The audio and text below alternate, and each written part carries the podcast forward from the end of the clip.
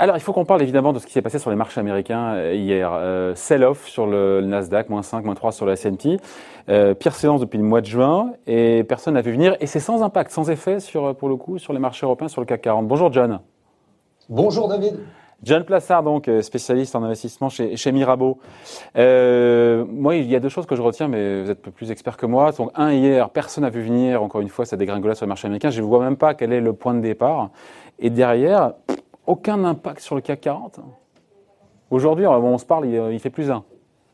Bah, il faut dire que c'est vraiment extrêmement ciblé. Hein. C'est plutôt les valeurs euh, technologiques, même celles qui étaient sur le S&P 500 qui ont fortement euh, baissé hier.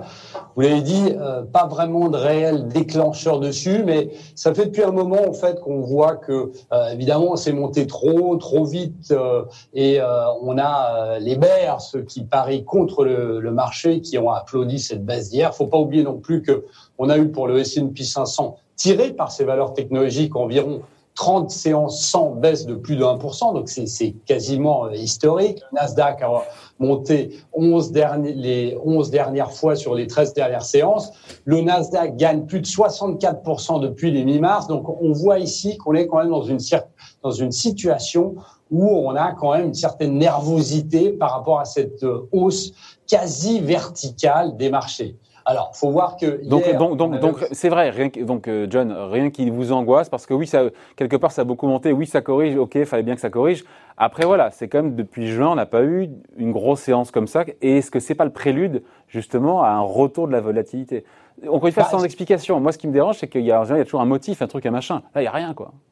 Bah, il n'y a pas grand-chose, sauf qu'il faut quand même voir que euh, on a eu, euh, on est à la veille de, de trois jours de congé. Lundi, c'est congé aux États-Unis, donc euh, peut-être pas prendre de risques. On a des chiffres de l'emploi très importants aux États-Unis cet après-midi et euh, on sait euh, aussi euh, l'impact des algorithmes dès que on, ça s'emballe un peu. On sait qu'il y a eu des très gros programmes de vente sur la technologie hier aux États-Unis et potentiellement ça a pu emballer les algorithmes. Mais euh, il faut quand même rappeler que là-dessus, euh, il n'y a pas très longtemps, on a eu la publication des résultats des cinq entreprises, les fameuses FANG, et les résultats étaient très, très, très bons et voire meilleurs que ce qu'attendait le consensus. Donc on voit ici qu'on est quand même sur des fondamentaux qui sont bons. On voit, c'est assez triste évidemment au niveau social, mais on voit que les grandes entreprises continuent à grossir et que des comme euh, Apple ou Amazon eh bien continuent à grossir. Alors maintenant, si on parle de Tesla qui a gagné 500% depuis le début de l'année, la, la question est un peu différente. Mais pour ces grandes valeurs qui ont des fondamentaux et qui ont des résultats largement meilleurs qu'attendus, eh bien, ça devrait normalement continuer. Donc on se dit quoi, John? On se dit que la question maintenant, parce que la question c'est de savoir si on en reste là par rapport à hier, encore une fois aux États-Unis, ou si voilà, si c'est un petit accident, ou voilà, ou si ou si voilà, c'est brutal et que ça se transforme derrière. Enfin, si c'est voilà, retour de la, de la volatilité ou pas. Et je reviens encore une fois sur les marchés européens. Moi, j'aurais mis un billet, mais j'y connais pas grand-chose. Qu'à l'ouverture aujourd'hui, on corrige en Europe? Non, plus un sur le CAC 40. Il, y a, deux choses. La première chose à surveiller, vous l'avez dit, c'est la volatilité, parce que la volatilité a été assez basse hier. Elle est montée euh, euh d'une manière assez euh, violente. Hein. Euh, ce qu'il faut regarder aussi, si on regarde au niveau technique, mais c'est qu'on avait la volatilité implicite du Nasdaq qui avait augmenté en même temps que l'indice. Ça, c'est très très rare.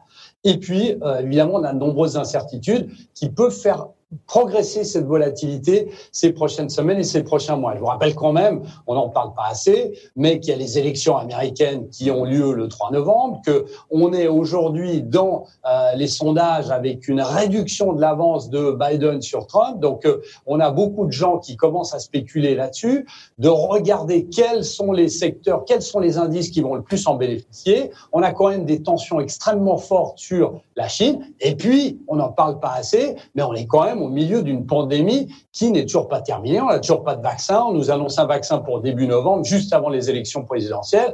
Mais il n'y a rien. Donc, on a une volatilité là qui est, qui est extrêmement forte. Et puis, la deuxième question, euh, au niveau de l'Europe par rapport aux États-Unis, eh bien, on sait que l'Europe est toujours très en retard par rapport aux États-Unis. Et euh, l'Europe aussi, c'est plutôt des valeurs cycliques, hein, moins technologiques qu'aux États-Unis, puisque je vous rappelle quand même, on l'oublie, mais que 24% euh, du S&P 500, c'est des valeurs technologiques, et c'est pas la même chose en Europe. Ok, ok. Donc ça veut dire que si je, si je prolonge un peu ce que vous, ce que vous dites, Jones, il n'y a pas de remise en cause de la hausse des marchés américains après cette séance, ce coup de tabac d'hier?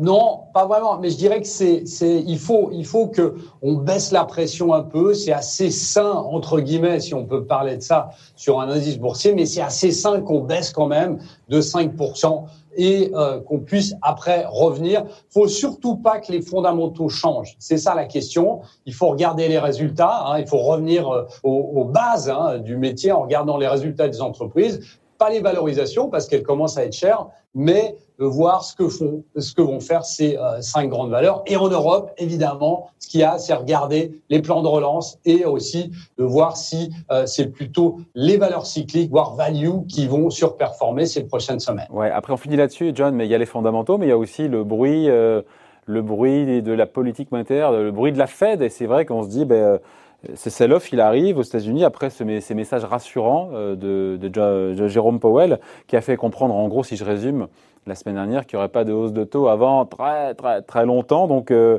on se dit quoi? On se dit que les marchés sont insensibles aux propos de la Fed? Non, on ne dit pas ça. C'est c'est un peu trop tôt pour dire ça ça, mais, mais ce qu'on voit, c'est que de plus en plus, on est tellement habitué à cette, euh, à cette liquidité, on est tellement habitué à ce que les taux restent bas, que ce soit en Europe ou aux États-Unis, et on voit en fait que fondamentalement, on s'y habitue de plus en plus. Les investisseurs s'y habituent et veulent évidemment encore plus. Il y a la réunion de la BCE la semaine prochaine, et évidemment, les investisseurs vont attendre que Christine Lagarde annonce encore plus. Et c'est là, pour moi, le problème, c'est qu'à un moment ou un autre où il faudra normaliser cette politique monétaire, lorsque l'économie va repartir, eh bien, c'est à ce moment-là où il faudra absolument que euh, les investisseurs comprennent que on peut pas vivre toute notre vie avec sous le soutien des banques centrales, sous le soutien monétaire, mais que c'est les fondamentaux qui doivent reprendre le dessus. Voilà, on aura l'occasion d'en reparler chaque semaine, tous les vendredis avec vous, John. John Plassard, donc conseiller en stratégie d'investissement chez Mirabeau, spécialiste, je dirais même. Merci beaucoup, John. Bonne journée. Bye. David.